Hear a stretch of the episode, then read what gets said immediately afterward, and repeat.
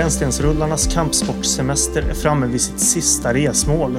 Vi har ju flugit tillbaka till Hongkong den här gången för att avsluta semestern på topp. Eventuellt. Det får vi se snart. Men vi ska avsluta med en riktig action och stuntrökare. Eh, och jag heter Jonathan och med mig har jag som vanligt Andreas, hur är känslan så här när semestern börjar dra mot sitt slut? Det brukar ju kunna vara lite, lite vemodigt mm. men eh, vi kan ju det, vi ska ju framförallt ta det såklart på slutet men vi kan väl hinta lite grann om nu att semestern kommer ju i någon mån fortsätta fast i lite annan, i lite annan form kanske. Sommaren är ju inte riktigt slut än så men, men det, det ska vi återkomma till i, i slutet av det här avsnittet. Mm. Men det är klart, det blir, det blir, eh, vi är ju färdiga med kampsporten i alla fall och eh, det har varit kul att se så mycket, så mycket kampsportsfilm under så lite tid. Som.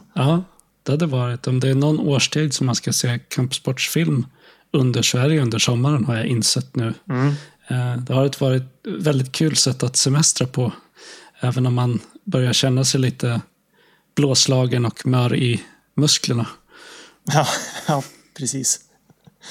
Verkligen. Eh, men vi ska ju då avsluta kampsportsemestern med filmen Righting Wrongs från 1986. Mm. Eller då Above the Law som den ibland heter. Eh, inte riktigt koll på vart, men eh, Righting Wrongs i alla fall. Heter den väl på de allra flesta ställena. Precis, men innan vi börjar prata om filmen så eh, ska vi ta upp lite lyssnarrespons som vi har fått. Mm. När vi pratade om Bloodsport för ett par avsnitt sen så kritiserade vi ju filmen för att eh, dess enda svarta fighter, som spelas av Eric Neff, eh, som var med i turneringen, han, eh, han hade en kampsportstil som liknade aprörelser och ja, men vi, vi eh, konstaterar ju då att det framstod som väldigt rasistiskt. Mm.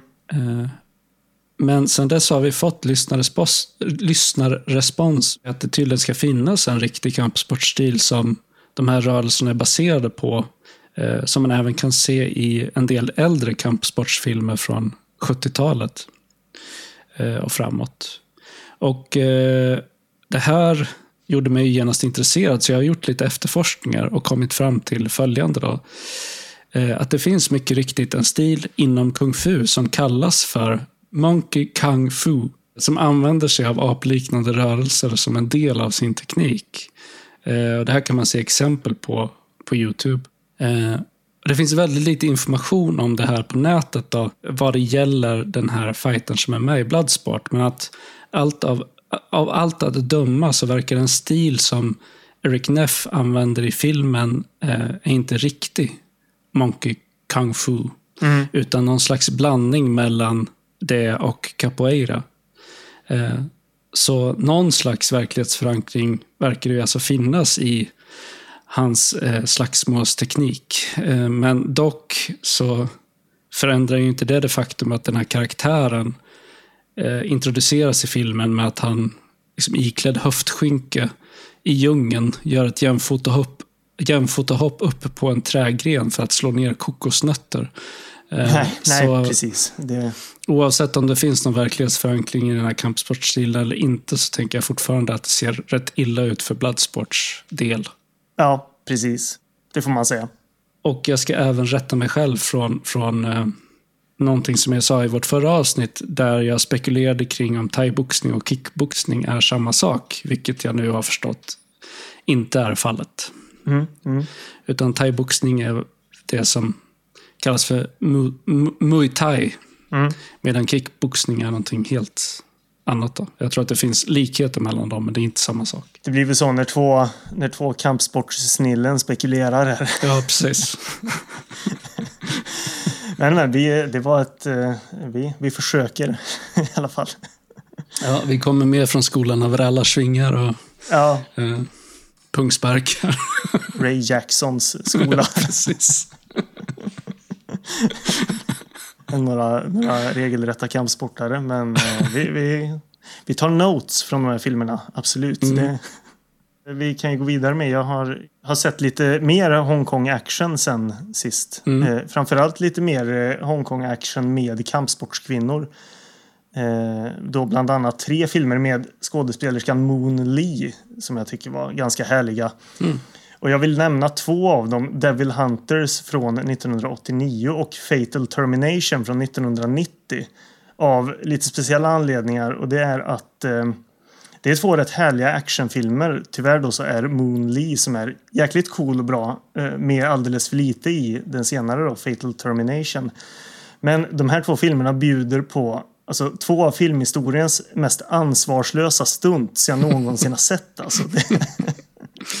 Kan du beskriva dem? Nej, alltså jag, jag, känner att jag nästan inte vill liksom spoila det här. För de här filmerna är värda att se bara för att få, få liksom se de här stuntsen. Det, vad jag däremot ska tillägga är att vi pratar ju liksom inte Twilight Zone the Movie haverier här. Liksom. Det är inte så att man att det här är saker som har gått så illa som man mår lite illa av att se det. Ja, du, är väl med, du har väl koll på liksom, eh, Twilight Zone the Movie? Nej, så jag, har ing, jag har ingen jättekoll på det heller, men en väldigt kort historia då, så var ju i John Landis segment eh, som han gjorde till den filmen så hade de ju... Just det, jo men det var någon som dog va?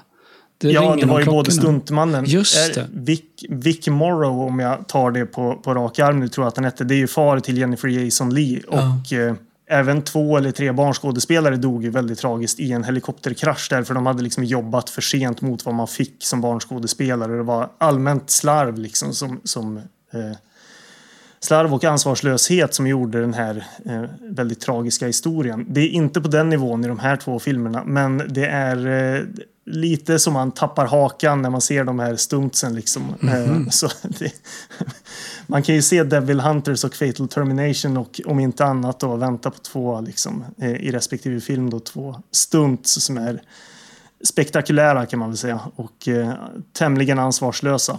Men vi, alltså, vi ska ju prata lite om det inför den här filmen vi ska prata om idag. Att man har ju det här med att bara köra på och stunts är ju något helt annat i de här filmerna mot vad det är i, i liksom väst ja. och i amerikanska filmer. Man är på en nivå här som är svår att föreställa sig.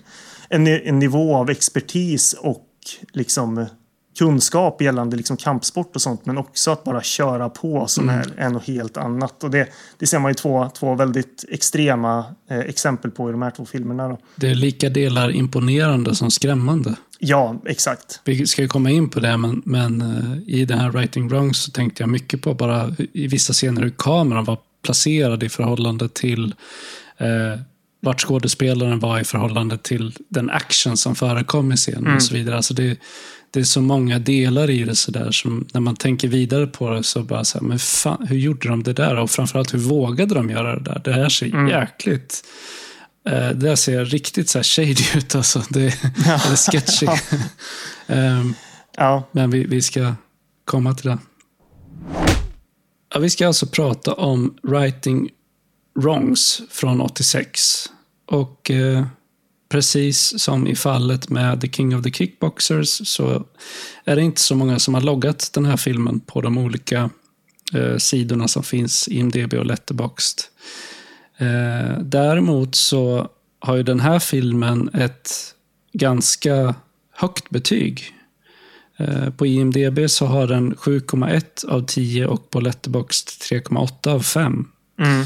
Och eh, på Rotten Tomatoes så, ja, även för den här filmen saknas det ett kritiker, kritikerbetyg, men publikbetyget är 82 procent. Mm. Så det är ju, de, de som har sett den här tycker ju mycket om den verkar det som. Ja, jag håller ju med eh, också. Mm. Man skulle nog kunna säga att den här filmen, Writing Wrongs, är lite av den lite mer bortglömda systerfilmen till filmen Yes Madam från mm. 1985. Där Cynthia Rothrock också då spelar en huvudroll där de spelar tillsammans med Michelle Yeoh. Mm. Eh, och den filmen är också regisserad av Corey Yoon. Eh, och jag tror att den filmen är betydligt mer ihågkommen framförallt nu eh, i och med Michelle Yeohs Oscarsvinst. Då. Det är däremot en mycket sämre film, eller mycket sämre. Den är inte lika bra som Writing Wrongs och tyvärr så har både Cynthia Rothrock och Michelle Yeoh typ biroller som mest i den filmen. Mm. När det är de som man allra helst hade velat se mer av kan jag säga. Den filmen har... De, sämsta bitarna med Writing Wrongs är, är mycket mer ihärdiga i Yes Madam. Men den är ju sevärd ändå. Men jag tror att många, många fler har sett och kommer, kanske kommer ihåg den filmen gentemot Writing Wrongs då. Mm. Nu blir det Six Degrees of Motion Picture Separation. Mm. Six degrees of motion picture separation. A scientific experiment connecting all the movies in the world. Det här visade sig vara den enklaste eh, filmen hittills att härleda till föregående avsnittsfilm. Mm, mm. För den förra filmen vi pratade om var ju The King of the Kickboxers, eh, där Lauren Avedon spelar huvudrollen. Och Lauren Avedon har ju spelat mot Cynthia Rothrock i No Retreat, No Surrender 2 från 87. Eh, Och de har även spelat eh, ihop i Tiger Claws 3 från 2000 och Manhattan Chase från 2000 som jag också nämnde i vårt förra avsnitt. Eh, och Cynthia Rothrock spelar huvudrollen i Writing Wrongs. Så det var en väldigt enkel koppling den här gången.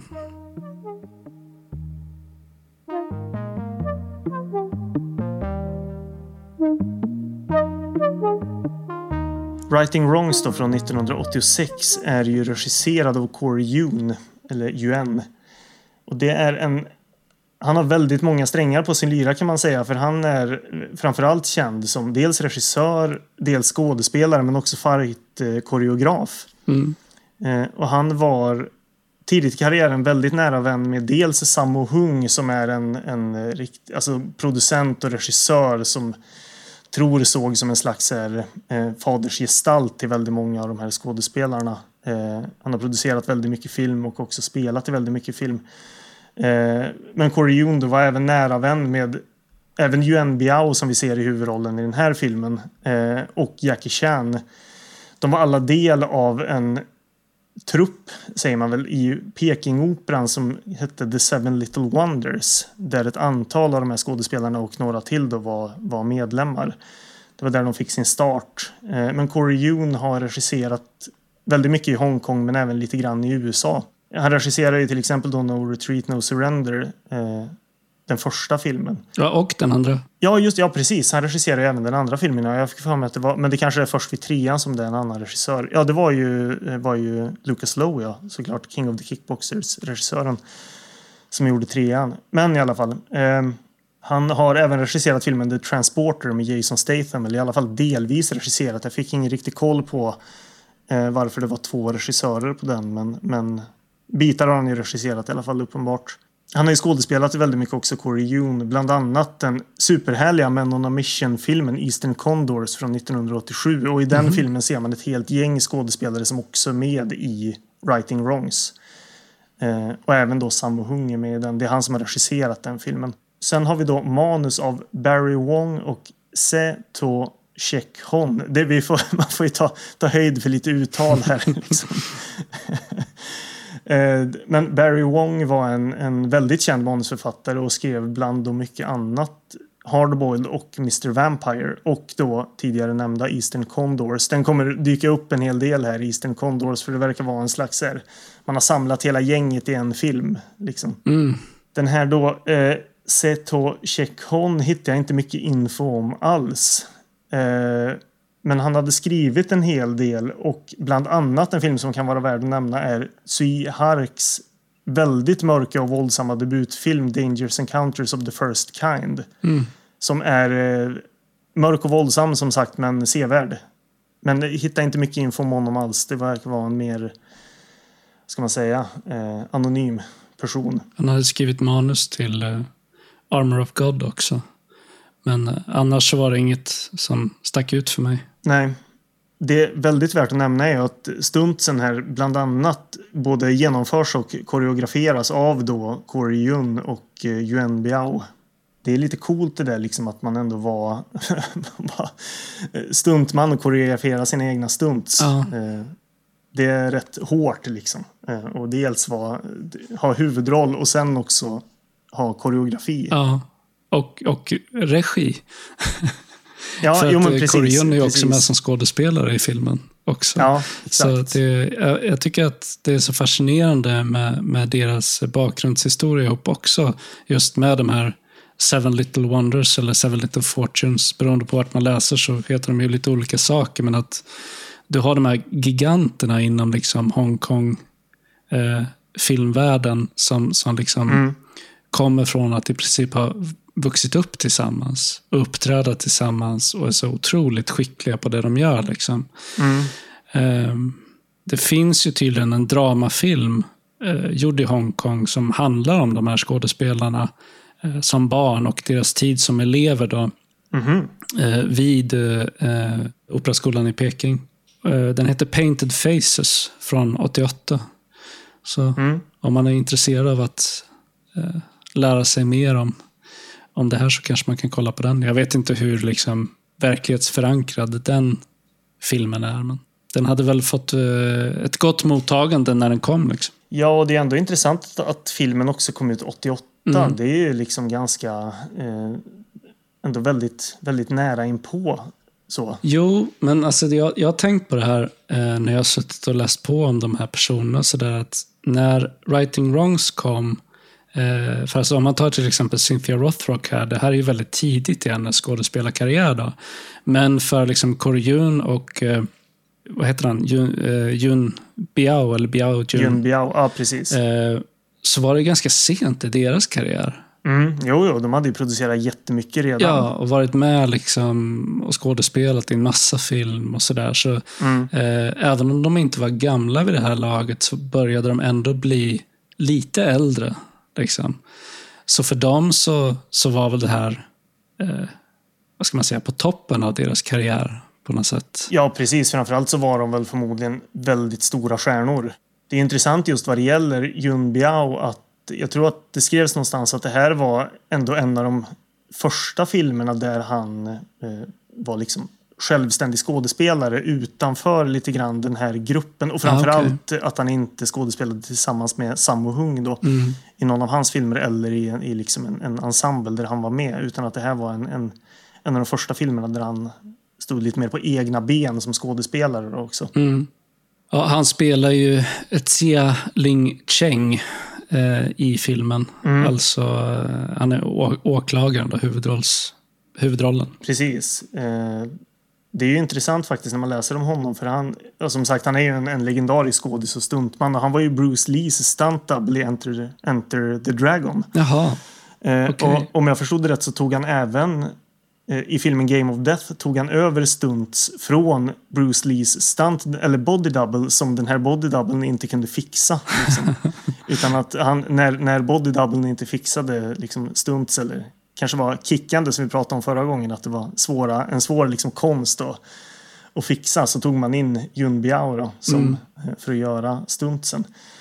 Men han har ju varit med i flertalet filmer med Jackie Chan och även eh, Once upon a time in China, Eastern Condors som sagt och så vidare. Men vad jag kunnat se så verkar han ju inte ha haft någon vidare skådespelarkarriär internationellt. Nej, det är väl inte så många i den här filmen som har haft det egentligen förutom Nej. Cynthia Rothrock då. Mm. Eh, utan det, det är väl, jag gissar ju att eller jag kan nästan garantera att merparten av de här skådespelarna har fått rätt feta erbjudanden i Hollywood. Ja. Eh, men det kan ju vara att man inte har tagit det av någon anledning eller av andra anledningar. Liksom. Det har ju jobbat om. väldigt mycket eh, i Ja, Hollywood. han, precis. under många år så var han ju, eh, hade han väldigt nära samarbete med Jet Li. Eh, han gjorde ju hans Mm, precis. liksom, actionkoreografi i ett flertal filmer. Dödligt vapen 4, Romeo Must Die, Cradle to the Grave och eh, jag tror flera andra filmer också. Mm. Men den andra huvudrollen då spelas ju som sagt av eh, Cynthia Rothrock som Senior Inspector Cindy C. Eller Sandy Jones som hon hette i den amerikanska dubbningen. Men vi, vi utgår ju från originalspråk här, så Cindy.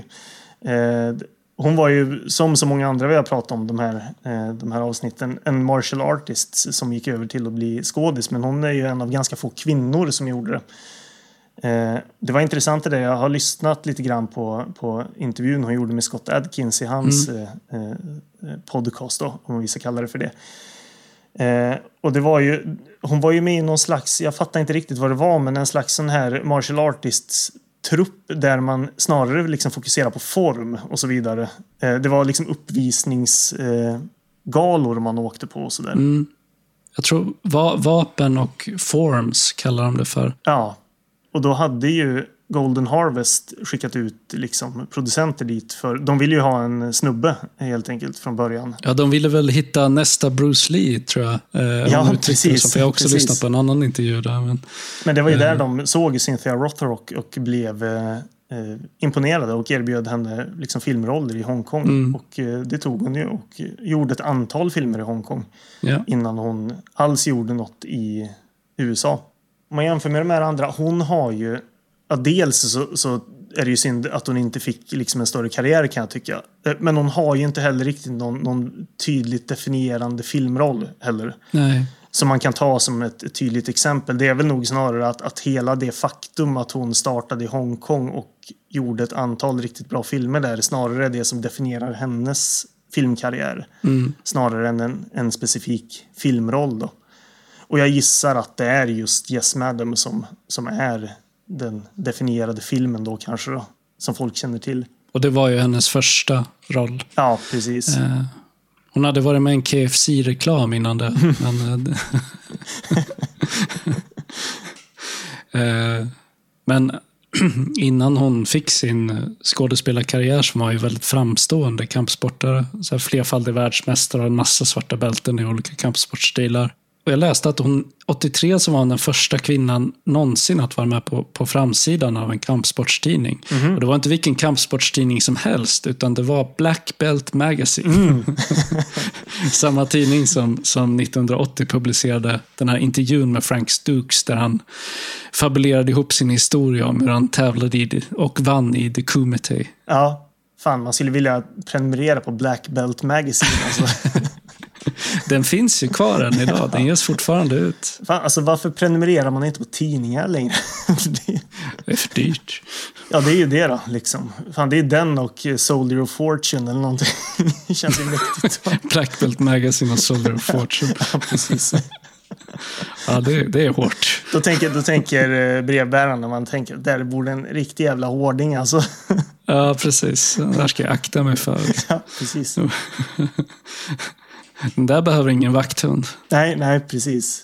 Men eh, hon har ju väldigt mycket gott att säga om, om regissören Corey. Ja, Eh, för det var ju också han som regisserade Yes Madam. mm, precis. Sen den här. Och, eh, jag lyssnade på hennes intervju i podcasten eh, The Kung Fu Movie Guide. Mm. Och eh, där sa hon att om det är någon liksom, regissör som hon skulle vilja jobba ihop med igen så är det Corey Yun.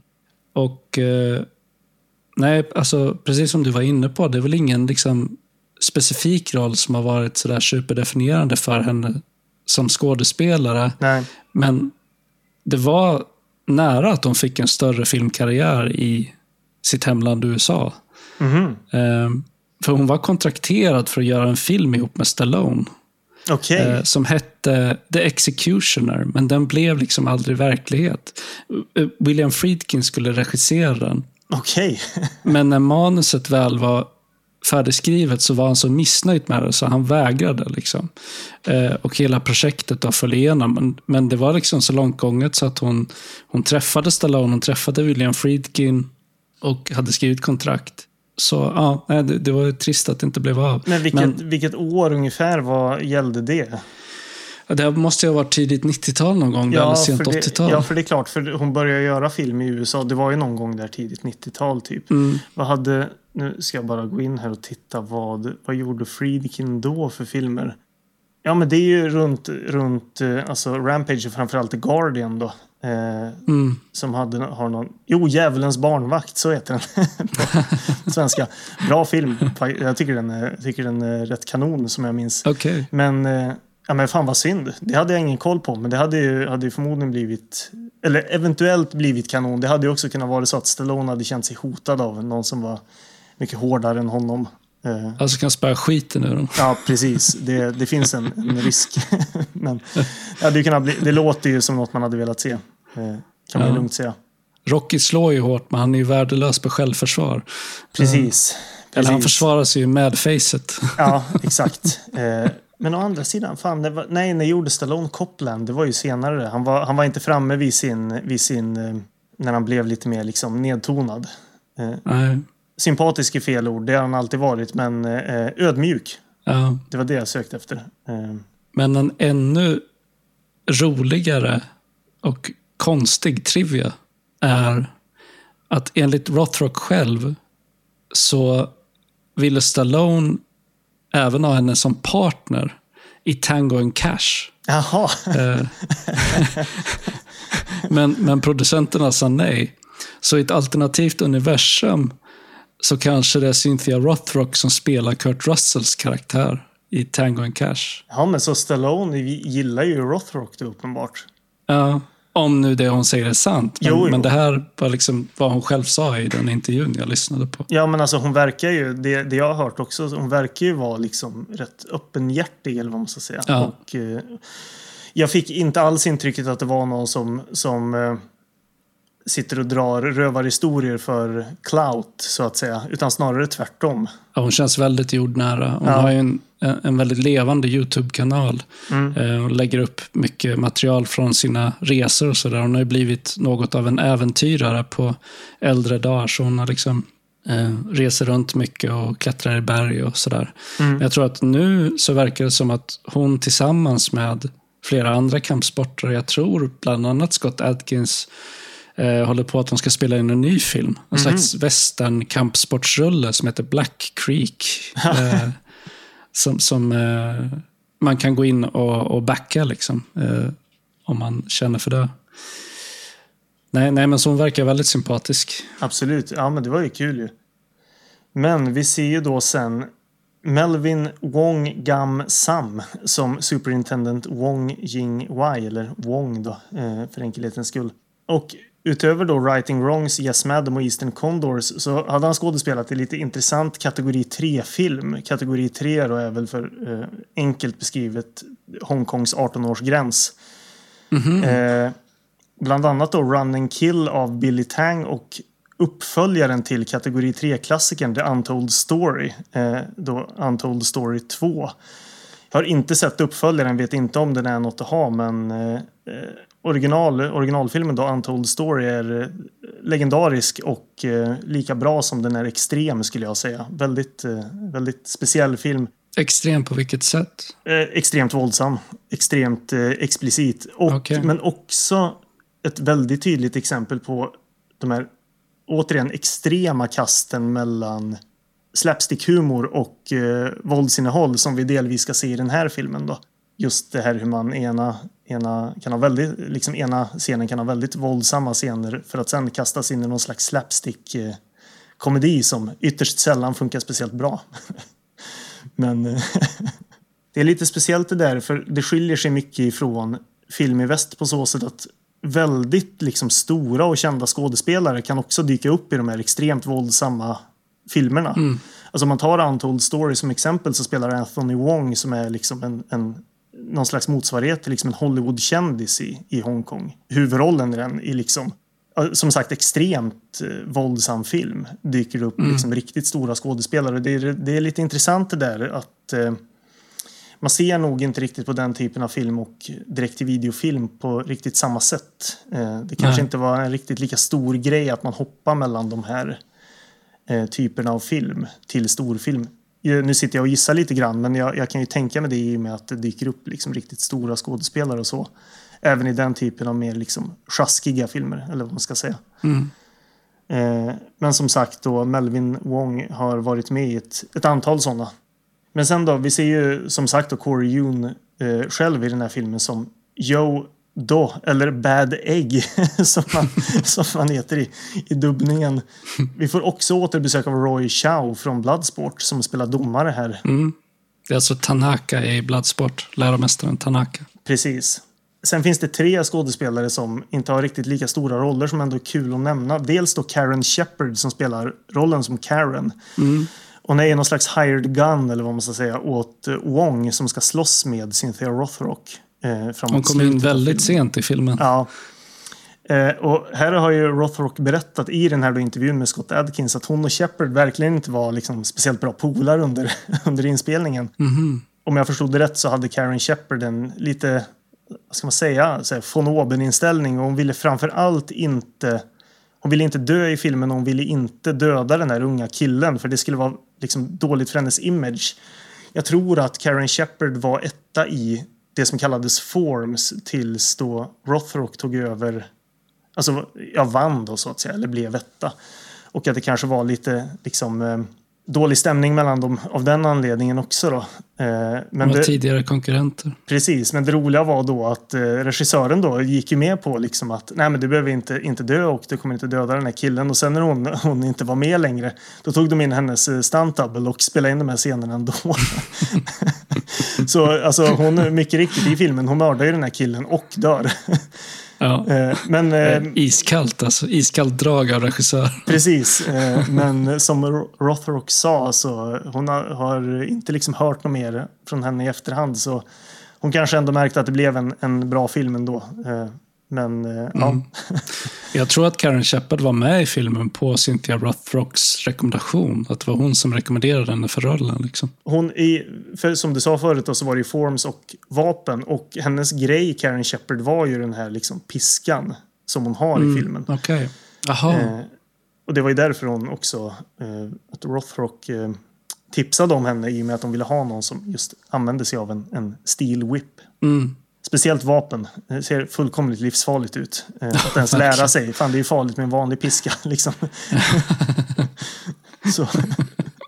Men sen då, det, det ska också snabbt nämna att eh, regi- regissören Fruit Chan dyker upp i en liten roll. Jag kommer inte alls ihåg vad han spelar, men han blev senare en, en välkänd regissör och eh, står dels bakom filmen Made in Hongkong från 97 som ska vara väldigt bra och sen även segmentet Dumplings i filmen Three Extremes som jag tror att väldigt många har sett. Mm, just det. Eh, det är en sån här klassisk liksom eh, hyr-DVD-film med liksom ganska tidig asiatisk skräckfilm. Och den här filmen då Dumplings blev senare en egen film med samma titel eh, som jag tror att Fruit Chan också regisserade själv. Eh, men sen kan man också då nämna eh, Pete Cunningham, eller Pete Sugarfoot Cunningham som spelar rollen som Black Assassin eh, i den här filmen. Och han är en kanadensisk seven time world champion Hall of Fame kickboxer, boxer, martial artist, actor och author som det står på Wikipedia. eh, han har varit med i ganska få filmer men senast då David O. Russells The Fighter från 2010.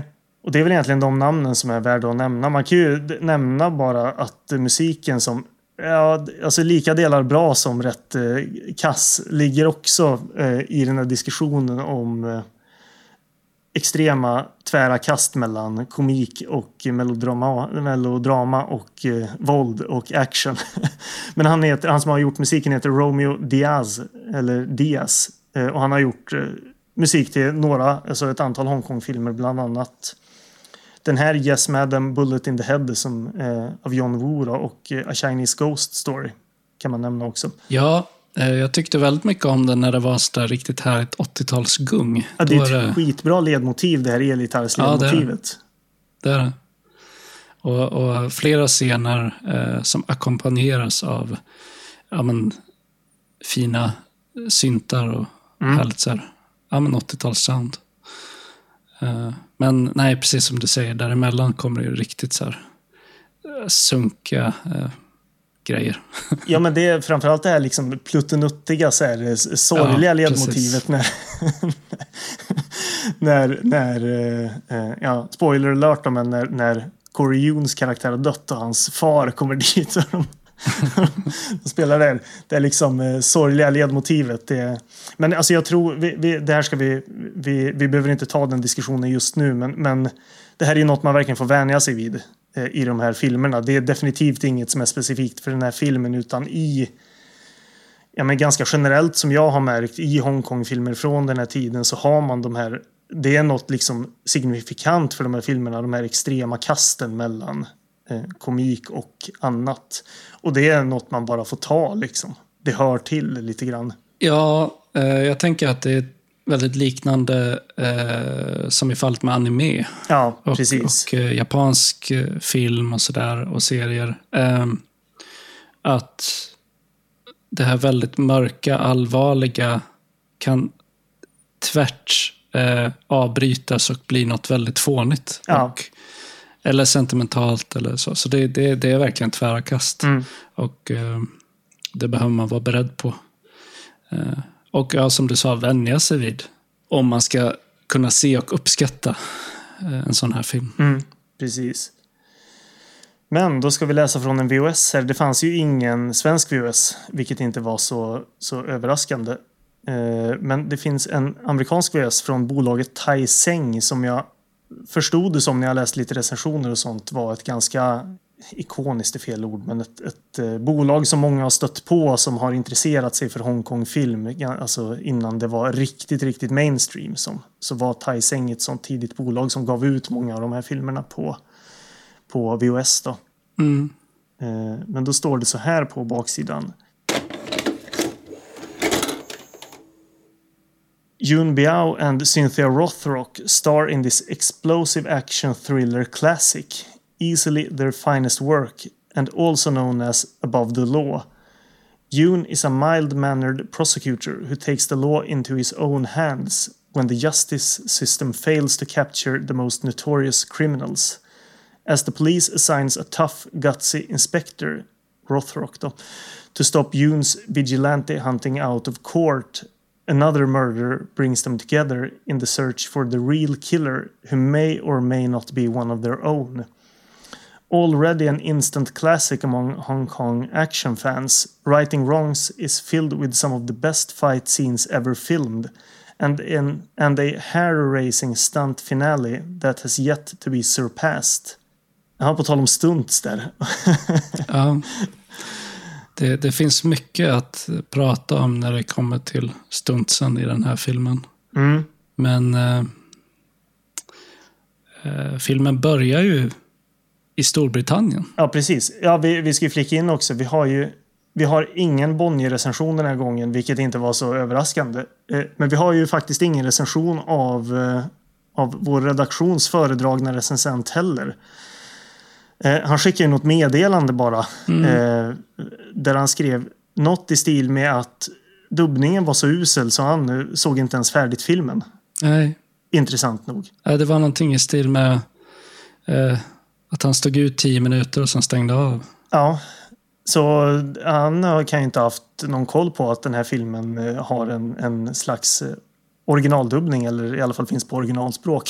Som Nej, vi, det, man får helt enkelt nöja sig med vår, eh, i det här fallet då gällande, liksom, eh, vårt gällande betyg på den här filmen. mm. Man har inga utomstående krafter i det här fallet. Nej vi, har, vi har inga expertåsikter Nej, nej. här. Det är vi som är experterna för en gångs skull.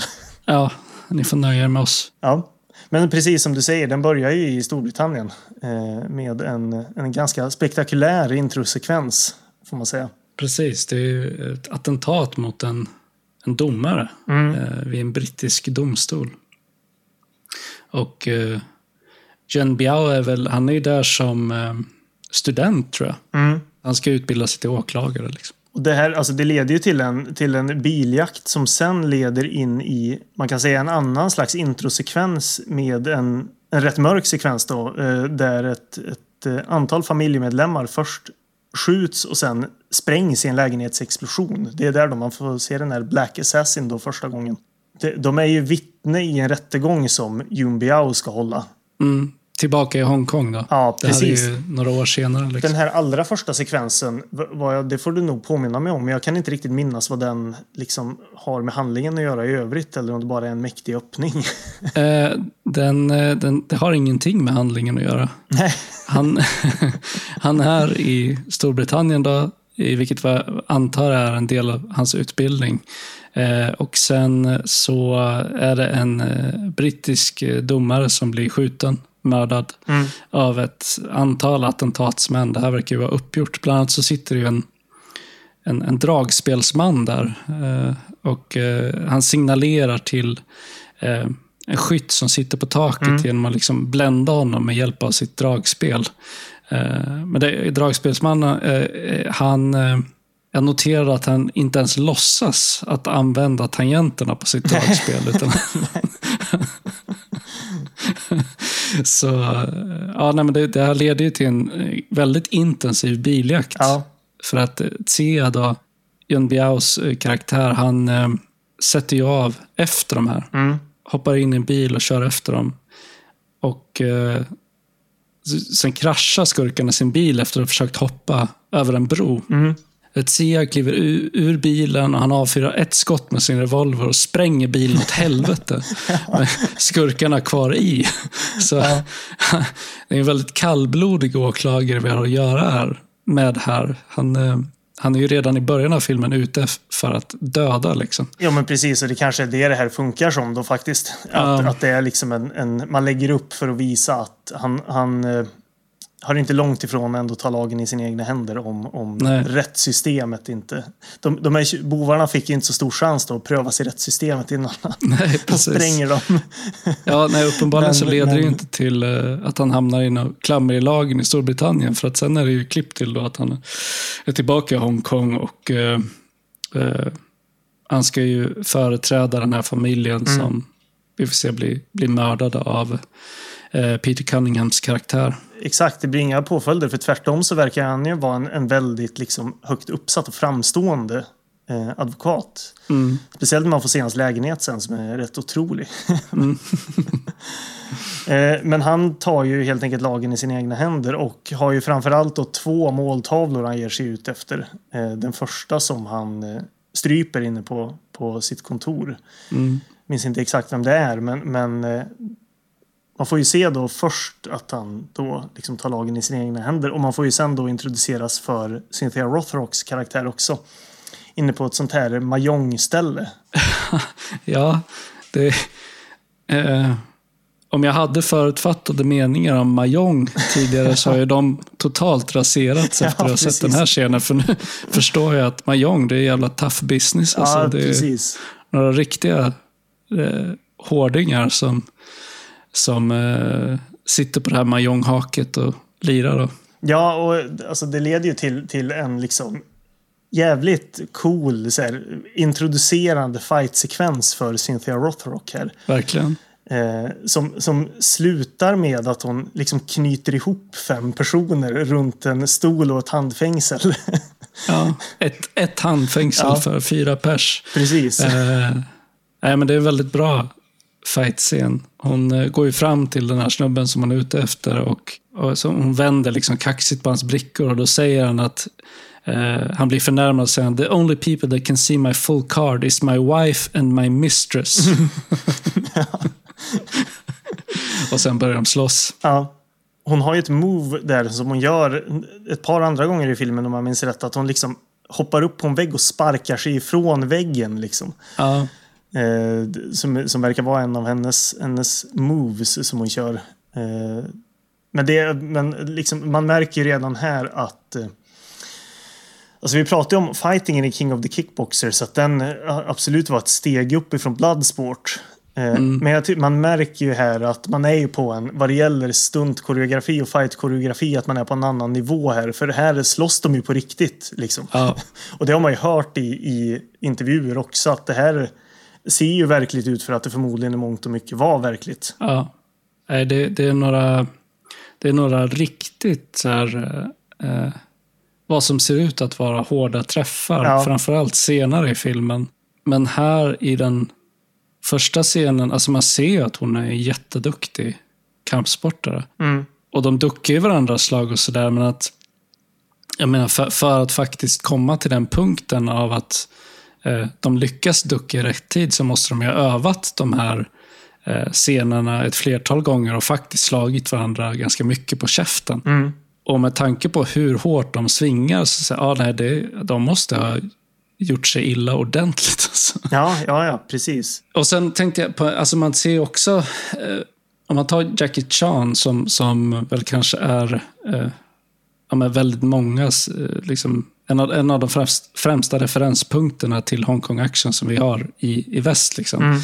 Eh, man ser ju den typen av action här, alltså action blandat med eh, komiska inslag. Ja, ja, Eh. Redan i Rothrocks scen, just det här med att hon binder upp alla de här fyra personerna runt den här stolen med ett handfängsel. Liksom. Mm. Eh, jag tror att hon har sagt också att ja, men, en av hennes främsta idoler var just Jackie Chan, så hon ville väl säkert ägen för, även för egen del blanda eh, just eh, kampsports elementen med komedi. Mm. eh, Kan jag tänka mig. Ja, sen så får hon ju också en introduktion på polisstationen när hon då ska, ska eh, bli ett team med sin partner, eh, Corey Yoon då. Där. Det är en ganska tråkig, eh, eh, tråkigt sätt att introducera henne på polisstationen. Jo, men jag. samtidigt så har jag tänkt på att eh, vad den här filmen har till sin stora fördel är ju att eh, dels så är det ganska lite liksom gubbhumor eh, runt att hon är kvinna och är polis och kampsportare. Även bara om man jämför med andra Hongkong-filmer som jag har sett så, så är det ganska lite sånt. Och sen så är det ju alltid liksom 100% uppenbart att de här skämten dras på männens bekostnad är och inte sant. på hennes bekostnad. Så ja, även om de här, liksom, att det finns små gubbiga inslag så tycker jag att eh, dels att det är väl, alltså, väldigt få och som sagt då att, eh, att det aldrig liksom görs på hennes bekostnad. Nej. Utan att det, det är ju tämligen uppenbart att hon är den i hela den här filmen som, som dels har eh, her shit together så att säga och är den mest professionella och eh, så det, är- det är ju all, de här, den här, som du säger, lite trista introduktionen speglas ju mest tillbaka på Corey Yoons karaktär skulle jag säga. Jo, det är sant. Eh, Bad Egg då, han, han drar ju skämt om henne till sina eh, poliskompisar på kantonesiska och sen antar att hon inte kan språket. Då, men det visar sig att de kan, så hon förstår ju att han, att han eh, pratar om henne. Och eh, hon eh, svarar med att sparka honom i ansiktet. Ger en roundhouse kick rakt i ansiktet liksom. ja, Han är en sån jävla smutspelle, ja, ja. Han är ju sunkig Ah. helt enkelt. Ja, han är otroligt sunkig. Han är här, man möter den karaktären när han sitter och liksom äter mat. Och han, han äter... Eh, han är så jävla slafsig. Liksom. Bara så här, rinner ner över kläderna på honom. Man ser att ja, han har ju samma kläder på sig som han haft i en vecka. Och det har Ja. hänt samma sak varje dag. Så det är så här, fettfläckar och... och alltså, han är riktigt sunkig. Så skitig i ansiktet. Liksom. Ja, precis. Och det, det tillsammans med då att han har sin, sin eh, far som är, är någon slags högre uppsatt polis då på, det här, eh, på den här polisstationen som... Ja, men han är någon slags... Eh, d- eh, ja, men han är ju som ett, ett barn lite grann. Liksom. Att när han har skadat sig lite senare i filmen så får han hjälp av sin pappa som, som liksom... Han har någon sån där... Ja, men han häller på något på såret och, och Corey Yoon bara säger aj, aj, aj, aj, aj liksom. Så, ja men återigen, liksom det, det är... eh, Jag, jag skulle säga att, att eh, det all, allra mesta av humorn liksom speglas tillbaka på att de allra flesta av de här poliserna är rätt odugliga. Framförallt då Corey Yoon. Han är han, lite grann liksom att han ska vara, ha ett, ett hjärta ändå. och Det har han ju. Han är ju odräglig men på, ibland i alla fall, ett, ett lite charmigt sätt. Han är, Ja, han är han- inte han menar illasinnad. på illa. Nej, precis. Och när han inser vem hon är och att hon faktiskt är hans överordnade så ändrar han ju attityd väldigt snabbt. Mm. De får ju eh, i uppdrag att tillsammans utreda eh, mordet på den här familjen. Då. Och det är det som sätter dem på eh, den här, spåret av den här åklagaren. Liksom. Mm. Och det är väl ganska snart efter det här som, som eh, eh, den första vad ska man säga, riktiga kampsportscenen med, eh, med Sia kommer. Mm. Eller hur? I garaget där. Precis, och där har vi också först ett liksom ett till sånt här stunt som man eh, skulle vilja ha eh, en miljon för ens göra själv när han liksom lägger sig under två liksom frontkolliderade bilar. och sen håller i sig i fronten liksom under en körande bil. Ja.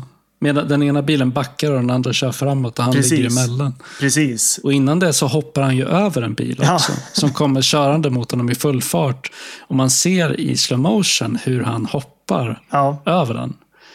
Och, och landar på taket och sen över på andra sidan. Och sen tappar balansen när han slår i marken Mm. och landar på, på rumpan. Liksom. Och det, det är så jävla sketchy. Alltså. Ja, alltså jag, jag tycker att man också måste liksom poängtera att det här är liksom det görs ju på riktigt allting och det kan man ju Ja, tycka ja. Är, är liksom en själv, känns självklart. Men man vill ändå poängtera det. Jag, jag, jag vill ändå referera lite till, jag kommer inte alls ihåg vilken film det här är. Jag hade inte antecknat ner det. Men om man ska prata om Michelle Yeoh snabbt. Eh, hon pratar i Mm. något YouTube-klipp om ett stunt hon gör i en, jag tror det var i Supercop förresten, alltså Police Story 3. Där man får se eh, behind the scenes-scener där hon gör ett stunt där hon ska hoppa från en bil till en annan i farten. och där då får man se liksom att det här stuntet gick fel. Jag tror hon skadade sig rätt ordentligt. Man får ju se då liksom i hur hon hoppar från bilen, landar på motorhuven, ramlar av i farten och liksom rullar på asfalten. Ja. och det liksom, det, det, man kan ju ta det som exempel då i att, att det här är ju liksom livsfarligt. Det de sysslar med eh, i de här stunten. Och det är liksom även i den här filmen då, det är ju samma tänk där, även fast det inte, inte är samma film då, så är det ju, det, det sköts ju på samma, alltså det är ju, det är ju otroligt professionella människor, men det är ju också helt livsfarliga stunts liksom. Ja, alltså det är ju eh, de mest professionella människorna, eh, eller de som är, eh, vad säger man, som har främst kompetens för att göra den här typen av actionscener som också spelar då på gränsen av sin förmåga hela tiden. Ja, Den, den här scenen avslutas ju med att eh, det är en bil som liksom, de är i någon slags parkeringshus eh, på någon av de övre våningarna. Och eh, en av de här bilarna fortsätter att jaga honom. och då springer han upp, hoppar upp på en annan bil och den här andra bilen kommer liksom körande bakom honom. Och kameran är framför dem. Eh, det är en så här stillbildsshot. Och så ser man hur han springer upp på den här bilen, hoppar av den precis som han har hoppat av den. Då kommer den andra bilen kör upp på den här bilen. Eh, bara meter ifrån honom. Liksom. Och sen eh, passerar den ovanför kameran. Då. Och sen kör ut från, från eh, avsatsen på det här parkeringshuset och kraschar. ja, ja.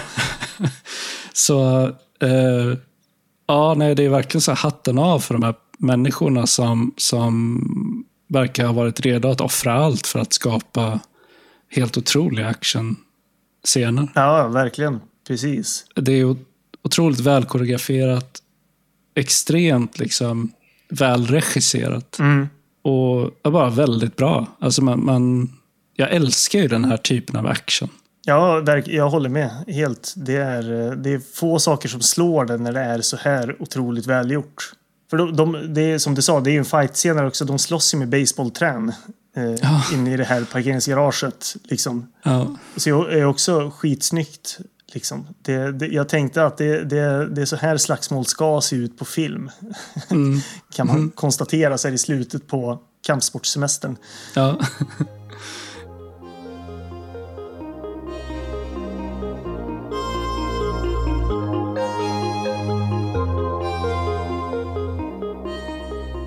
Yun Biao söker då upp den där andra mannen som han ska mörda. Eh, eh, som man då tror står bakom den här familjen, eh, familjens död.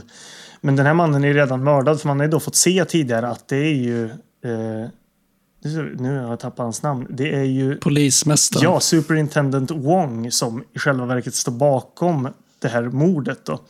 Mm. Eh, det är ju också en, en ung kille som jag lite har, har glömt bort var han, vart han kommer ifrån eller om det bara är att han råkar vara ett vittne. Jag tror att han är någon, någon slags underhuggare i den här liksom, kriminella hierarkin. Det här var ju ett problem jag hade med filmen, att jag har ganska svårt att hänga med i handlingen Ja, faktiskt. jo, men Eh, det- och är min främsta kritik av filmen också. Liksom. Det är inte något unikt för de här, den här typen av film.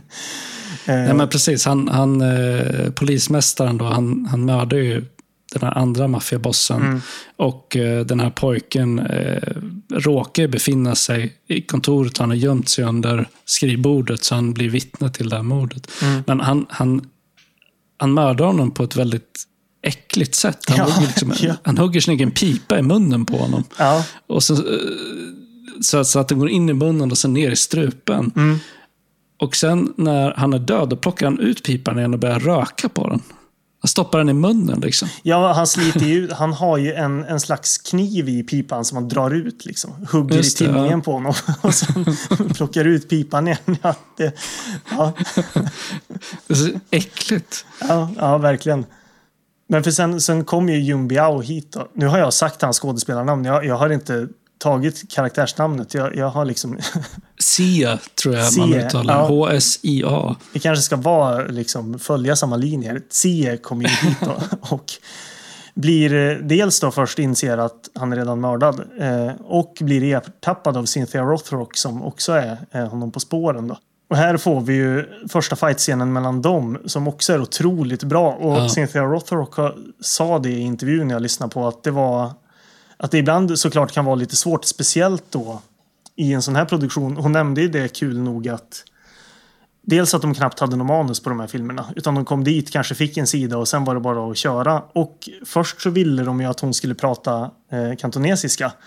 Vilket hon inte kunde och hon var så jävla nervös så hon bara typ började babbla saker. Eh, och det tyckte alla var skitbra. För, och sen insåg ju hon ju att de kommer ju bara dubba över allt sen. Eh, såklart.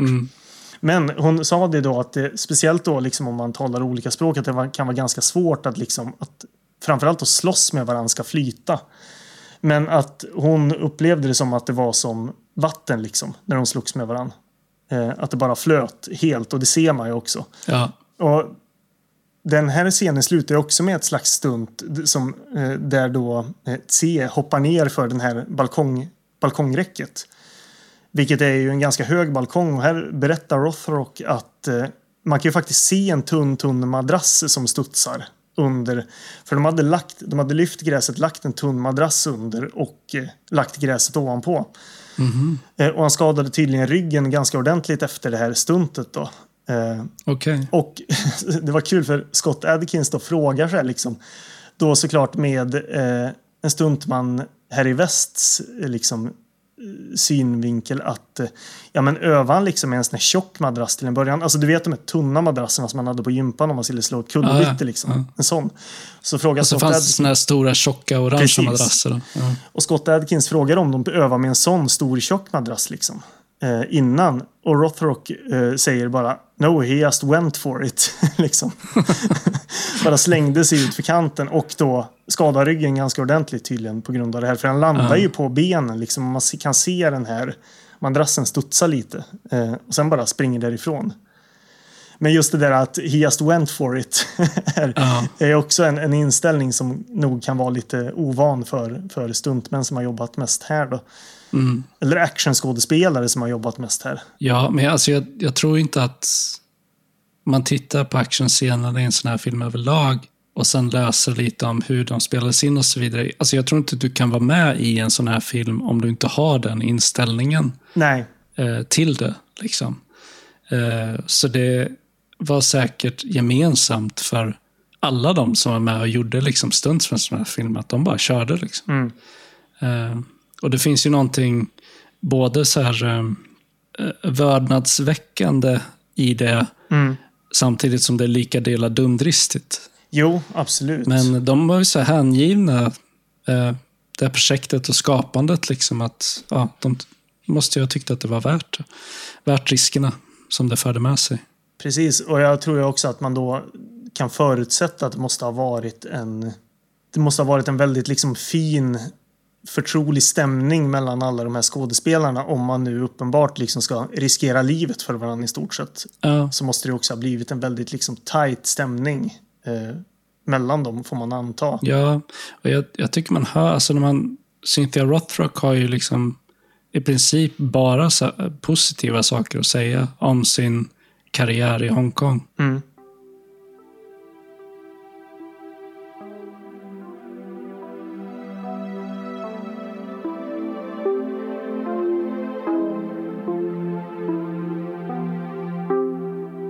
Det som händer sen är att Cindy kommer till rättegången för att arrestera. Precis.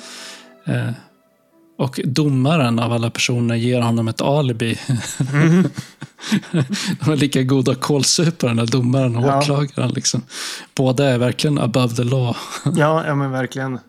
Ja, och sen så får vi ju en av den här filmens första lite liksom överraskande twist när, när eh, Corey Yoon själv dör ungefär en timme in i filmen. För de har ju dels då liksom blivit medvetna om att den här unga killen liksom vet att det är the superintendent som är, är ligger bakom det här mordet. Då. Mm. Eh, och den här unga killen då har ju en farfar eh, som han bor hos. Och eh, Corey Yoon och eh, Wong då dyker upp samtidigt hos den här unga killens farfar. Och eh, både farfarn och Corey Yoon blir ju mördade av, av eh, Wong. Eller polismästaren. Vilket var ja, det, kanske lite överraskande. Det kommer ju mer överraskande twister sen. Alla dör i den här filmen. ja, ja det, det är ju helt enkelt så faktiskt. Och det är ju intressant faktiskt. ja, det, jag var inte beredd på det heller. Nej. Alltså, ja, det, är, det är klart vi kommer spoila det. här. Vi ska ju Jo, jo, prata om jo, jo. filmen i sin helhet. Liksom. Men nej, alltså, jag visste ju inte att eh, det skulle ske, så jag blev överraskad också. Ehm, och även att den här scenen där far, farfadern blir mördad är Mm. ju väldigt brutal. Otroligt. ehm, han är otroligt grym, polismästaren. ja, verkligen. Där att han, han liksom hänger farfan medan eh, sonsonen ser på. Eh, och sen försöker han mörda eh, sonsonen. Precis. Det, jag har läst att vissa har tyckt det och det håller jag ändå med om att den här, trots de här lite fånigare eh, bitarna i den här filmen så är den mörkare och lite hårdare eh, även storymässigt då, eh, mot vad, vad man brukar kunna vara van vid. Eh, i, den här, i de här, alltså den här typen av filmer. Den har fåniga bitar men den, det är ju en väldigt mörk historia även fast det blir ju lite, ja, vi ska komma till slutscenen såklart, men, men det är ju det här liksom feta gitarriffandet mot eh, slutscenen blir ju lite så här, lite jarring liksom i att det, det är ju en, ja, det, alla dör helt enkelt och det är ju en mörk historia liksom. Eh, Verkligen. men jag tyckte om det, men, men efter att Corey Yoon har dött där då, så kommer ju återigen det här jag vet inte, det är någon slags så här muntrumpets eh, dyster melodi när, när eh, Corey Yoons far blir liksom tröstad av eh, polismästaren. Liksom. Mm. Som har mördat eh, Corey Junda. Ja, hans son, precis. Bad Egg. Men han blir ju eh, ser och blir ju eh, sen får besök av den här lönnmördaren då som har, har mördat familjen i början även i sin lägenhet då. Mm. Eh, och de har en, ännu en fight-scen där då. Eh, som eh, slutar med att han blir elektrifierad till döds. Inslängd i en lampa då. Ja, lönnmördaren ska sägas. Ja, precis. Han- Sia knäar honom i huvudet. precis. Det ser så otroligt smärtsamt ut. Ja, precis. Eh, och sen så får vi ju, det är ju någon slags spegling av den scenen så blir ju då sen Cynthia Rothrock attackerad av Karen då som vi har pratat om. Eh, Mm. De har ju en, en ännu mer spektakulär fight-scen där eh, i parkeringsgaraget där de först liksom bara slåss och att de sen drar fram den här då stålpiskan som hon slåss med. Och sen blir utsparkad över en kant och dör där, man, eh, där det då som sagt en stuntable som har spelat in. Eh, hon kommer ju eh, ganska mycket från ingenstans. Eh, Ja, precis. Den här Karen då, Karen Shepard. Eh, Hon, hon har nästan någon slags Terminator-framtoning där liksom. ja. Terminator var, hade väl inte ens kommit då, men det är det man tänker på liksom. Och de har ju någon så här, eh, liksom parkourliknande jaktscen genom eh, staden. Där eh, Cindy jagar efter henne. Mm. Och springer ner i tunnelbanorna och de hoppar och klättrar. Och precis innan där, ja, Karen har ju, alltså Karen Shepard har ju mördat den här pojken då. Så då är han död också. Så det, det, Ännu en borta. Det, ja, ehm, precis. Men det ska bli fler. Ja, precis. Eh, för sen så är vi ju en, i stort sett framme vid slutstriden då kan man väl säga. Alltså eh, polismästaren har ju någon slags kontakt vid det här, eh, vid det här eh, flygplansgaraget. Mm. Det är också en sån där sak jag aldrig riktigt hängde med i. Eh, Nej, nej, men- jag har ingen aning om bara hur det kom sig. Och vart han ska flyga någonstans. Eller jag vet inte. Nej, precis. Eh, Men filmen slutar i alla fall i det här då, den här flygplansverkstan. De eh, möts ju där. Ja, först är det ju Cindy och eh, polismästare Wong då, som möts. Precis. Eh, och här då att även Cindy går en väldigt spektakulär död till mötes när han pressar in en stor borr i hennes hals. I stort sett hänger upp henne på väggen. Ja, en sån här stor handborr Ja, som man skruvar in i halsen. Det är, det är så jävla brutalt. Ja, ja, verkligen. Och där, där blir jag ju ja, verkligen liksom överraskad på riktigt. Ja, så då är, ja, där stryker hon med liksom. Och det var man inte beredd på heller. Nej, sen kommer ju då också se dit de slåss och Wong försöker ju flyga iväg i ett flygplan med Ja. Zie hängandes på, vid sidan. Men innan vi kommer till det, för att Sia och Wong slåss ju också i den här hangaren. Och där är en av de här scenerna som jag la särskilt märke till. Jag tänker att ja, men här måste det vara någon som har skadat sig på riktigt. För det finns ju en hoppsnurrspark som, som Sia gör där. Eh, som spelas i slow motion och han landar den hoppsnurrsparken rakt i eh, motståndarens ansikte. Mm. Och Alltså det är inga klipp, det är inga liksom skifte av kameravinkel, ingenting sånt. Utan det är Nej. bara så här, ja, han hoppar, snurrar i luften, landar med full kraft foten i den andra snubbens face. Ja, Och jaha, de gjorde det på riktigt liksom. jag hade, jag hade skrivit en, en anteckning om just det också. Ja. att, att man liksom inte riktigt fattar hur de har gjort utan att faktiskt bara sparka någon i huvudet. Liksom. men jag tror att de gör det. Alltså Ja, det, jag, jag ser inte hur de skulle kunna göra det på något annat Nej, sätt. Liksom. nej, precis. Eh, det, ja. Otrolig koreografi, men också där liksom att, att bara, bara livsfarligt. Jag, jag- kan inte, de har nog bara sparkat någon i huvudet och filmar i slow motion. Liksom. Det är Ja. nog inte svårare än så. Det är så gränsen mellan koreografi och att faktiskt eh, misshandla någon på riktigt. Ja, ja. All, alla har ju hängt med efter den här filmen och har ganska långa karriärer. Så det är i alla fall ingen som, som, som har strykt med, även fast man absolut skulle kunna tro det. Eh, Ja. Men sen då så har vi då slut, någon slags slutfight i det här planet där först Wong dör och eh, ja, Tsie dör ju också. Eh, Ja. Han faller ur planet, smäller i vattenytan och till wailande elgitarrer så fattar man att nej, men han dog också. Och det var slutet på den historien. Ja, när man får se honom ligga flytande i havet. Så Ja, blod liksom eh, runt omkring honom i pölar. Men eh, det är en väldigt spektakulär slutstrid där när han, ja, eh, Wong flyger iväg och eh, Sia först släpas med efter planet. Och sen när Wong lyfter, då liksom hänger han i ett rep från ena vingen. Ja. Tills han lyckas klättra upp. Och det är också så här att Ja, men filmar den här scenen på håll, du ser, det är ju en person som hänger där jo, eh, precis. i, i luften. Klättrar upp, tar sig in i flygplanet och sen, ja, sen han, eh, Wong blir mördad av Sia. Sia faller. Och där, ja, det, det var jag inte heller beredd på. Nej, Att han också skulle stryka med. Så till slut, i slutet av den här filmen så är det liksom ingen av huvudkaraktärerna som längre är i livet, utan alla nej dör. Allt är liksom ogjort.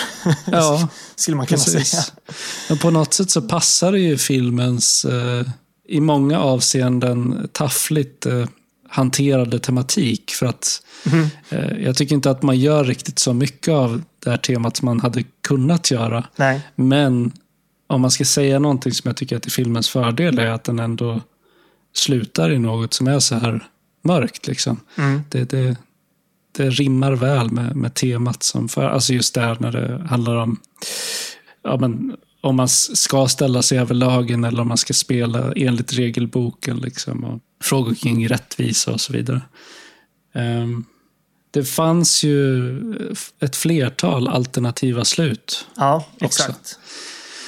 Eh, Så, så i ett par av dem så tror jag att det är att eh, den ena eller andra huvudkaraktären lever på slutet. I något av dem så lever båda huvudkaraktärerna Mm. på slutet. och sådär. Så, ja. I, I någon av de här senare Blu-ray-utgåvorna som har kommit av dem så tror jag att man kan välja slut. Ja, precis. Det är, ju, det är 88 Films som har släppt både den här och jag tror även att de släppte Yes Madam. Och de har ju dels att man kan köra någon slags Ultimate Cut där de väver in alla sluten på något vis. Och sen kan man även randomisa sluten om jag förstod det rätt. att, att det är liksom på, på random vad det är som dyker upp. Eh, Ja. Så det, de har ju tagit med precis allt material då, eh, som fanns. Jag försökte ju se eh, om jag kunde hitta något av de, de, alltså i de andra versionerna av filmen som finns på nätet. Då, eh, men jag Mm. kunde inte hitta. något av de här andra sluten. Då. Men man kan ju lugnt säga att det är till eh, den här filmens stora fördel att den slutar som den gör. Ja. Jag tänkte också mycket på det att eh, det skulle ju kunna vara så att, att Cynthia Rothrock dör hade kunnat känts ganska trist om det hade fallit sig så att hon hade haft en mycket mindre roll i filmen. Till exempel då om hon hade haft en roll som hon har i Yes Madam där hon dyker upp på tok för lite. Eh, Men här så tyckte jag inte att det kändes så utan jag tyckte nog snarare att det blev en ganska effektiv grej i sista tio minuterna. För hon har ju absolut haft en, en regelrätt huvudroll i den här filmen. ja. Och Hon dör ju som en hjälte. Ja, ja, precis. Så nej, jag håller med. Ja, och det är righting wrongs. Ja. Alla dör. jag, ty jag tyckte jag läste någonstans att de hade för avsikt att, att, eh, att få något slags eh, Shakespeareanskt drama. eh, Tänk med det här att, att alla dör och, och, och allt är liksom ogjort lite grann. Och det, det har ju sådana... Alltså de, de lyckas ju med det liksom. Som sagt, jag tycker det är till filmens fördel att man har det. För det var ju överraskande på riktigt också, framförallt. Mm. Jag tycker att man hade kunnat rida eh, den tematiken lite hårdare. Liksom. Eh, Jo, jo. jo det precis. finns ju någon väldigt dålig scen, tyvärr, eh, där jag tror att det är första gången som Cindy och Sia möts. Och det, det är ju hemma i hans eh, eh, fenomenala lägenhet. Då. Han har en så här asstor modelljärnväg. så de, de står och pratar på varsin ända av det här modelljärnvägsbygget. Eh, och de står och pratar i metaforer kring Ja. tåg. Liksom. Ja, Och hon, hon, hon jämför honom med ett rusande tåg som hon behöver stoppa och så vidare. Alltså det är väldigt eh, taffligt. är ganska platt ja. Ja. så. ehm. ja, alltså jag, jag har lite svårt med den här filmen faktiskt. Att eh, bestämma mig för vad jag ska tycka. För att å ena sidan så tycker jag att eh, actionscenerna är helt otroliga. Mm. Men dels, jag tycker att de är för få. Då speciellt med tanke på att actionscenerna är det enda med filmen som jag tycker är bra. Mm. Kanske frånsett delar av musiken då. Alltså resten som handling, så här, karaktär, dialog och så vidare, det, det är rätt mediokert. Men tyvärr så är det ganska mycket av det. Eh, för det är ändå ganska mycket så här transporttid mellan de här väldigt spektakulära actionsekvenserna. Mm. Eh, och jag tycker inte att skådespelarna är dåliga. Absolut inte. Men manuset är inget vidare. Eh, faktiskt så jag är ganska imponerad över speciellt eh, Cynthia Rothrock. Eh, som ändå kan spela sin karaktär med någon slags trovärdighet trots att hon varken talade eller förstod kantonesiska. Ja, verkligen. Eh, och, och om man har det i åtanke också då att, att manuset kanske inte var så väl tilltaget. Eh, så, så tycker jag att hon gör det väldigt bra. Mm. Eh, även som skådespelare. Och sen eh, tycker jag då att de komiska scenerna är inte speciellt roliga. Mm. Eh, men jag gillar ju det här med att filmen blir så jävla mörk på slutet. Just för att det passar ändå det, det tema som, som de eh, vill att filmen ska handla om. Mm. Eh, så det känns som att filmen till slut landar i något som passar berättelsen och tematiken. Men eh, jag vet inte, det är för mycket i den som jag tycker inte funkar. För att jag ska kunna säga att, att det är en bra film. Liksom. Alltså jag står ju nästan lite tvärt emot i och med att jag tycker den här är skitbra. Och jag vet inte riktigt om det är så att jag är mer van vid den här typen av film. Jag vet inte hur mycket du har sett tidigare eller kanske, eh, kanske liksom i nyligen så. Men jag upplevde det dels som att den här, ja det bådar ju inte gott för dig om du ska se mer Hongkong-film. För jag tyckte den här hade lite bättre pacing än framförallt till exempel Yes Madam Mm. är det mycket, mycket mer liksom fumliga, komiska scener med liksom fåniga bovar och mycket mindre fighting. Eh, så jag tyckte att den här ändå var, hade rätt, ganska bra pacing. Men sen så är jag nog kanske också lite mer förlåtande i det att jag ser det mer som eh, liksom story in service of action lite grann. Mm. Och jag, jag tycker inte att storyn i den här filmen är in service eh, av action-delarna. Nej. Eh, jag tycker att det är för mycket story. Jag hade velat ha mindre story. och mer action. Mm, jo, jo, men så, så är det ju. Så är det ju alltid egentligen. Nej, men jag vet inte, jag, det- jag kanske bara är mer förlåtande. Eh, men jag tyckte att, den, eh, att de var, var utspridda nog vettigt liksom för, att, Mm. eh, för att hålla uppe. Men jag har ju sett hyfsat mycket sådana här filmer på senaste tiden också. Och jag, jag skulle säga att den, den håller upp ganska väl. Framförallt Mm. gentemot andra filmer som allt för ofta liksom sparar all action till slutet. Och det kan ju vara otroliga slutsekvenser då. Men, men det är mycket gegg där innan som, som känns ointressant. Mm. Ja, jag, jag skulle ju tycka att vi lyfter upp den här ur rännstenen. Men, men vi kanske inte är helt överens. Alltså jag, säger, jag, jag lyfter väldigt gärna upp actionscenerna ur rännstenen. Men Ja. resten kan få ligga kvar. ja, ja. jo, ja, men jag kan ju hålla med i någon mån. Absolut.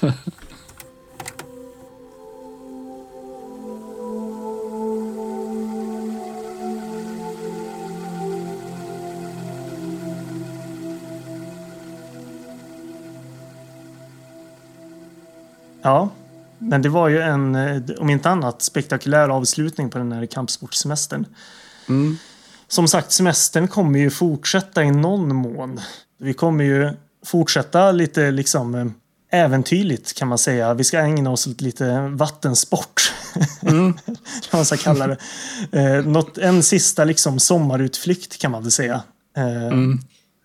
Innan vi... Eh, ja, vi ska ju prata om The River Wild från... Visst är det 1990? Nej, 94. 90, ja, 94.